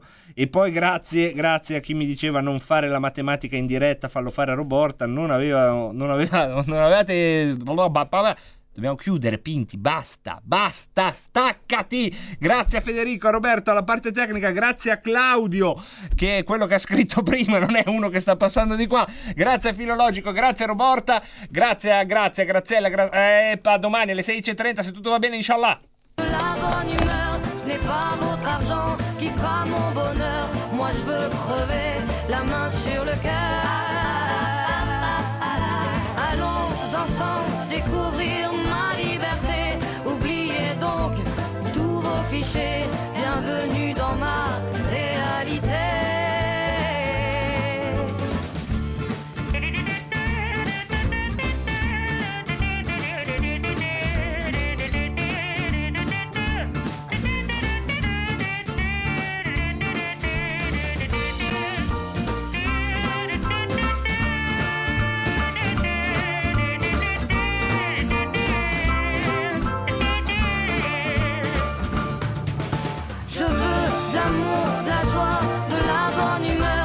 Pas votre argent qui fera mon bonheur, moi je veux crever la main sur le cœur.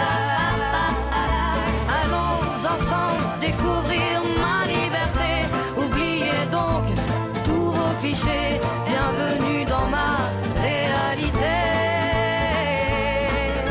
Je veux de l'amour, de la joie, de la bonne humeur, ce n'est pas votre argent qui fera mon bonheur, moi je veux crever la main sur le cœur.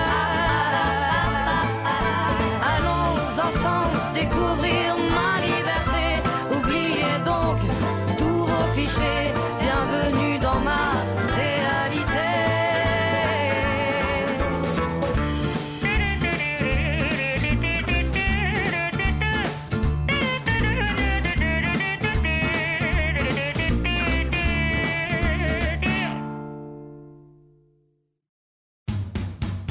Avete ascoltato Rebelot.